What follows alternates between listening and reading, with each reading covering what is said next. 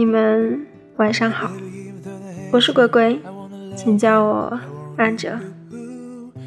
今天是中秋节之后的第一天，节假日后的第一天，不知道你过得怎么样呢？在干什么？有没有假期之后的综合症之类的？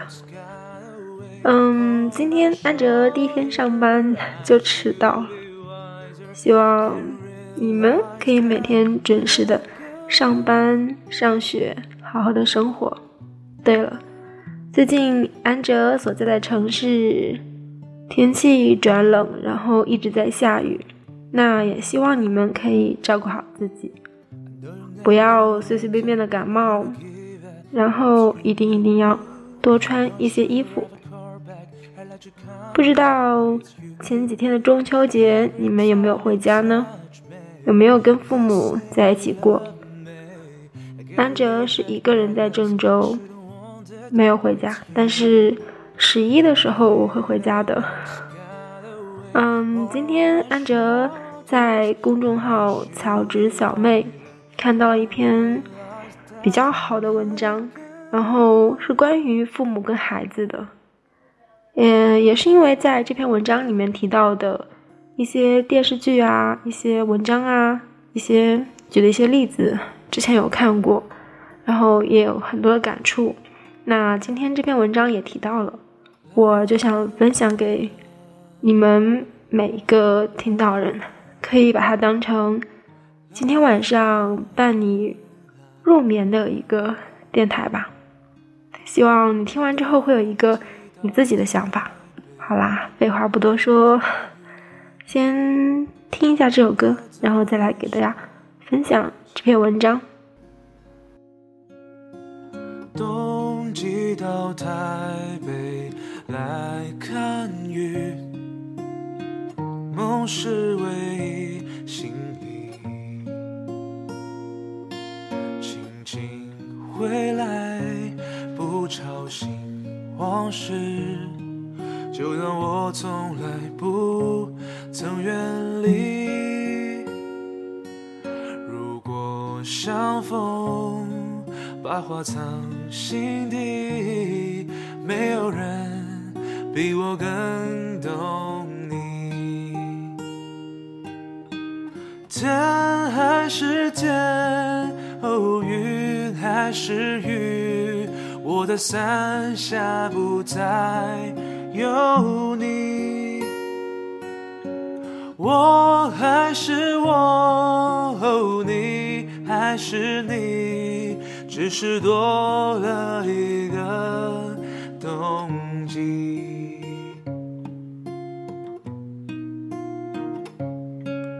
只是多了一个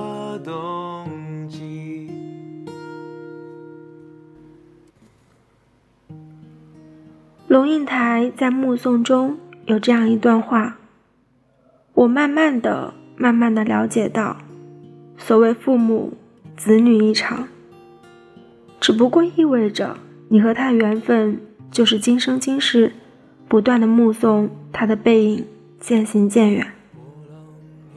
你站在小路的这一端，看着他逐渐消失在小路转弯的地方，而且他用背影。”默默的告诉你，不必追。可是，总有许多父母无法接受这种送别。前一段时间看到一则新闻，河南郑州一位六旬的老人，因为女儿交了外地的男朋友，可能会离开自己，远嫁他乡，跳楼身亡。这位父亲的确是深爱女儿，不惜付出生命，但极端的方式，也许会让女儿后半生都要活在无尽的愧疚和自责中。重庆沙坪坝一位母亲酒后去到江边，想要轻生，原因是女儿的成绩太好，可能考上北大，但是母女平时之间交流很少。女儿不愿意跟他沟通报考的事情。有人评论说，看不懂这些到底是亲人间的大声无爱，还是仇敌间的鱼死网破。这些自我牺牲和爱付出，真的是为了孩子好吗？我生你，养你，你必须听我的。生活中常常听到这些话。妈现在活着就是为了你，不然还有什么意思？要不是为了你，我早跟你爸离婚了。你是咱家的唯一指望，我和你爸就靠你了。这些父母们把孩子视作人生的全部价值所在，要孩子平安健康，要孩子活在自己的庇护之下，事无巨细地规划好了孩子的人生，并且指望得到孩子们的绝对服从。他们不像是在养育一个独立的人，而像是在制作一个听话、优秀的机器。最新一季的奇葩大会上，心理咨询师武志红讲了一个故事：一个女孩和男友恋爱半年多，没告诉妈妈，因此妈妈极力反对他们在一起。她无法接受女儿的恋情未经自己的审核，软硬兼施，最终。让女儿和男友分手，但自此以后，女儿再也没有回过家。她离开了母亲，为自己争取到了独立。武志红却觉得她独立的很惨烈。他说：“听话这个词是存在很大问题的。一生下来，父母就帮孩子决定了长大后做些什么，却从没有问过孩子。”他想要做什么？很多时候，父母在完全没有意识到的情况下，亲手把家变成一个伤人的地方，让孩子只想逃避。很多父母常常用“父母在，不远游”来把孩子绑在身边，但忽视了后半句“有必有方”。一个人在有了明确的目标时，可以外出打拼，但一定要告知父母自己的去向，不要让他们担心。真正的孝道和爱，从来不要求任何人牺牲自己，成全别人，哪怕是父母子女。我很爱你，但我要对自己的人生负责，这不是自私，而是更纯粹、更有尊严的爱。纪伯伦有一首诗：“你的儿女其实不是你的儿女，他们是生命对于自身渴望而诞生的孩子。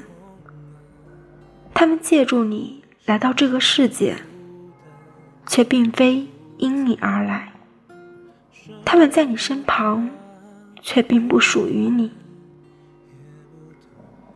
再亲密的两个人。”终究还是两个人。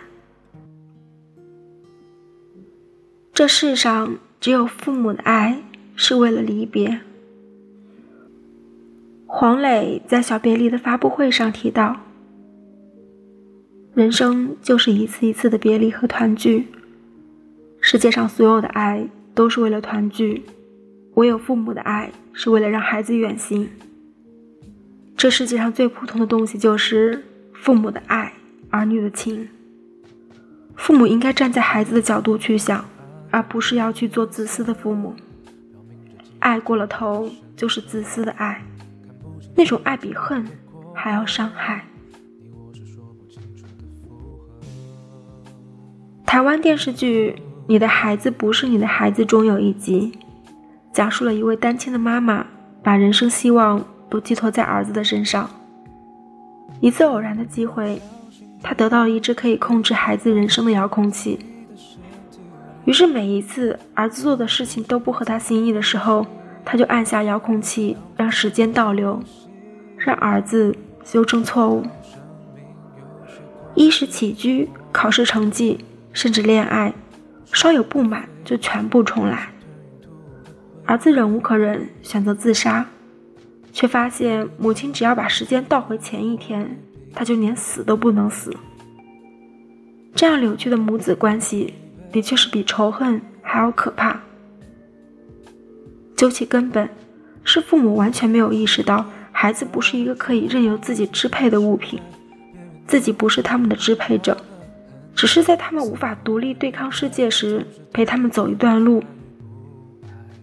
父母子女之间分离和放手才是永远的主题。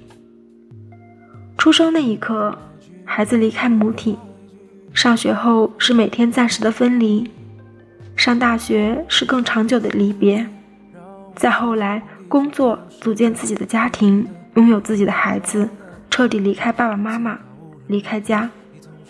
无论多么不舍，多么难以忍受，这些分离都无法抗拒。谁都不想养出一个巨婴，离别是人生的必修课。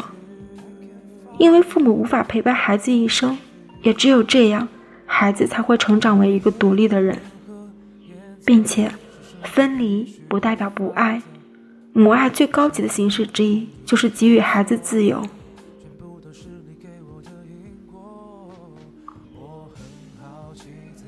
无问东西里，出身名门的沈光耀，成绩优异，能力出众。原本，他可以凭借家族的庇佑。一生衣食无忧，但为了自己内心的追求，他奔赴西南联大。母亲只是在听闻他想参军的时候说了这样的一番话：“我们想你能够享受到人生的乐趣，比如读万卷书，行万里路，比如同你喜欢的女孩子结婚生子。注意，不是给我增添子孙。”而是你自己能够享受为人父母的乐趣。你一生所要追求的功名利禄，没什么是你的祖上没经历过的，那些只不过是人生的幻光。我怕你还没想好怎么过这一生，命就没了呀。沈光耀最后选择弃笔从戎，为理想献出生命。母亲面对自己的意见相左的孩子，没有一哭二闹三上吊，只是尽全力的去挽留规劝。或许只是为了那一句，想要你能享受到人生的乐趣。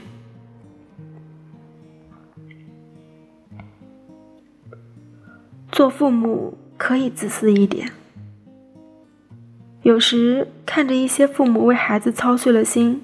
总忍不住想要感叹一句：“可怜天下父母心。”可是很多时候，这些爱会变成孩子的负担，也会让父母失去自我。我家那小子里的朱雨辰妈妈自言：“我是用整个生命去对待我儿子的。”他的爱让人震惊，每天早上四点起床为儿子炖梨汁。一坚持就是十年。儿子出门拍戏，无论到哪都跟着，用小电磁炉给他做饭。插手儿子每段恋爱，对未来儿媳的要求是贤妻良母。他的全部时间都围着儿子打转，好像这是他人生唯一的意义。可悲的是，他努力扮演好母亲的角色。却让绝大多数人都难以理解。朱雨辰在节目中表现出来的孤独、渴望陪伴，都是他做不到的事情。不懂得放手，最后造成了两个人的不完美。电影《塔利》讲述一位拥有三个孩子母亲的日常琐碎。女主角年轻时美丽、智慧、充满自信。成为母亲之后，每日给婴儿喂奶，送孩子上学，操心着家庭的一切，生活似乎慢慢褪去了光彩。她坚持一定要母乳喂养，坚持一定要照顾好孩子，绝对不请保姆，力求让自己成为一个合格完美的母亲。她得到的是日渐走形的身材，一点点流失的自信。看着镜子里的自己，他的惶惑无人可诉，但生活依旧步步紧逼。连他自己都觉得，我年轻时候学的知识，在生完三个孩子之后都白费了。这种糟糕的状态一直持续到夜间保姆塔莉的到来。她可以完美的处理家务，照顾孩子。他告诉女主，结了婚的女人也可以去酒吧狂欢。事实上，塔莉并不存在，她只是女主自己幻想出来的一个存在。她太渴望拥有一些属于自己的时间了。传统观念里，“父母”两个字太重了。重到人们常常忘记了，在父母身份以外，他们还有属于自己的生活。黑龙江的一对老夫妻花光积蓄买了两套破旧的小楼，并把破屋改造成了豪宅，每月两万元退休金也用来享受生活。他们明确表示不会把积蓄留给儿女。请回答：一九八八里。东龙的妈妈有一段独白：“我的人生一直被叫做东龙妈妈、大龙妈妈，我不高兴这样。我的名字叫赵秀香。比起剧中其他三位全职主妇、母亲，这位赵女士对孩子的照顾确实不多，因为她有自己的工作，她不能够无时无刻的陪在孩子的身边。”但她的孩子却骄傲地告诉小伙伴们：“我的妈妈和你们的不一样，她有自己的工作。”父母的爱是无私的，但有时适度的自私，既是对孩子的放手，也是对我的成全。曾经有一位读者说，他的妈妈也曾很帅气的告诉他：“你要知道，我虽然生了你，但你就是你，我就是我。”我赚的钱是我的，用它养你是我乐意，不代表那就是你的。事实上，你一无所有，你想要什么，你就得凭自己的本事去赚。孩子如箭，父母如弓，弓用尽力气绷紧拉开，最终也只是为了让箭能够飞得更远。可是，箭的勇往直前，不仅需要弓的蓄力。还需要理解那一刻的放手。爱从来不仅仅是付出和牺牲。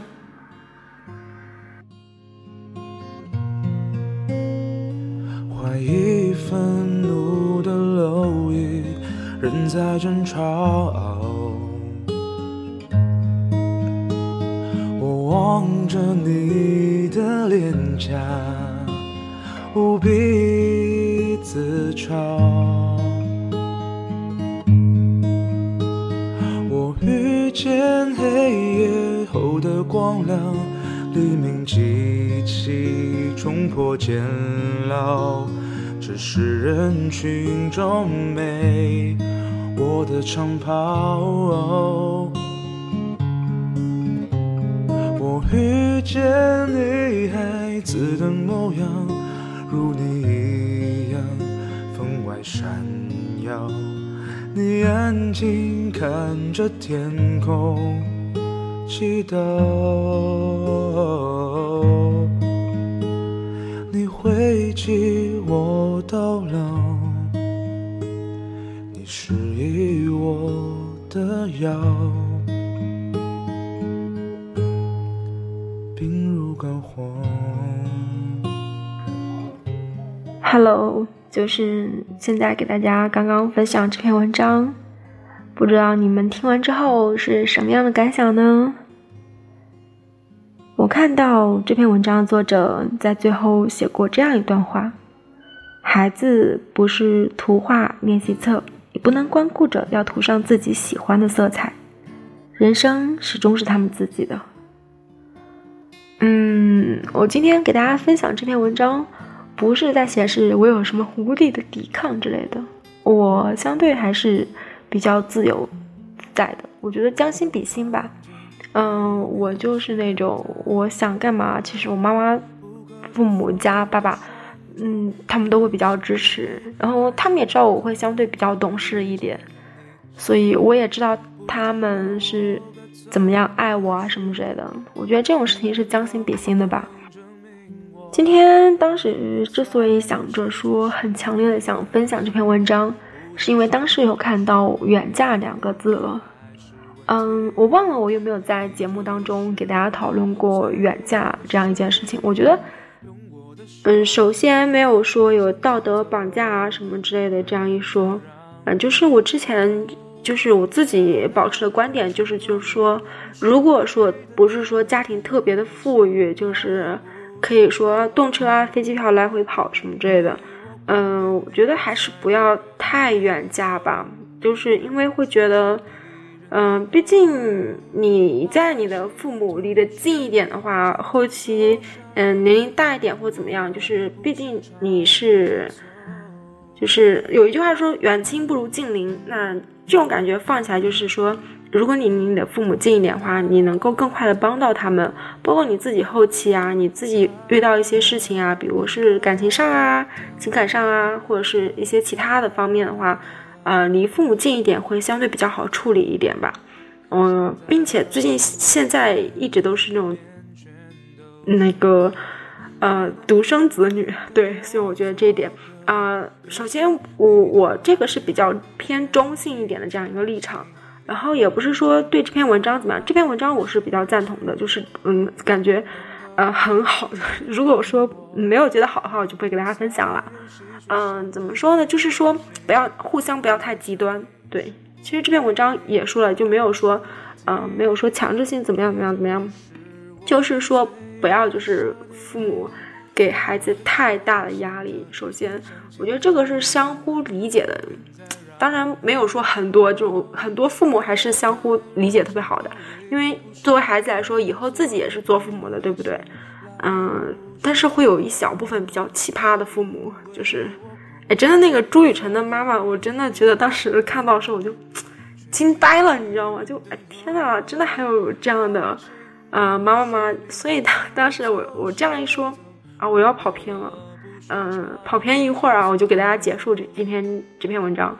嗯，就是我之前有听到一个欧尼，就姐姐，她有跟我说一件事情，就是说，如果你以后谈恋爱了，要跟你的男朋友打算结婚的时候，可以尝试着做的三件事情。第一件就是让你的男朋友在婚前，就是你们两个人逛街啊或怎么样，让他给你买一件相对比较贵重一点的礼物。就是看他对你花钱的这样的态度是怎么样的。我从来不相信说就是，嗯，对女生或者是怎么样，就是对爱的人吝啬。我觉得喜欢一个人的话，真的想把掏心掏肺都想对他好那种，钱还这么抠的话，那那就不是说呃多爱了。我我是这样觉得，并不是说我一定要你这个东西，因为。我觉得现在来说，女生、女孩子还是相对比较独立的，就是我自己能挣钱，自己能养活起自己，这个东西我自己也能买得起。但是我就想看你对我的态度什么样，因为毕竟后期我们是要结婚的，对不对？啊，然后第二件就是跟着男方去他的家里面吃一顿饭，就是在饭桌上或者是在家里面看一下他妈妈或是他爸爸对他是什么样的一个态度，就是是不是妈宝男啊，然后他。家里面父母是什么样的人？因为我一直会觉得说家里面的家庭氛围会影响一个孩子。另外第三件事，第三件事就就就不说了。嗯，对，不说了。啊，毕竟我还是个孩子。好了，嗯，就这样跑偏了一点点。啊，反正我觉得很多道理都很，我们彼此都懂，也我也不需要说出来。就是关于今天这样一篇文章，一些立场，一些想要表达的东西。嗯，不用说出来吧。我觉得心灵鸡汤多灌一些。我要是我要是一般话语比较多的话，我就会直接在这个公众号下面发大段大段的文字。那也希望大家可以关注这个公众号，叫曹植小妹。我特别喜欢这篇文，就是这个公众号，我觉得很多三观是相特别特别符合的。对于他对一些事情的一些啊评论呐什么之类的立场，我觉得真的很好。今天。最后要说的就是，今天给大家读的这篇文章，然后放的所有歌都来自于沈以诚。我去年冬天的时候特别喜欢的一位歌手，嗯，不是很出名，但是他他翻唱了很多首歌，但是他声音蛮好听的，我当时比较喜欢。啊，好像最近最后说的时间就是语速比较快，希望你们可以理解。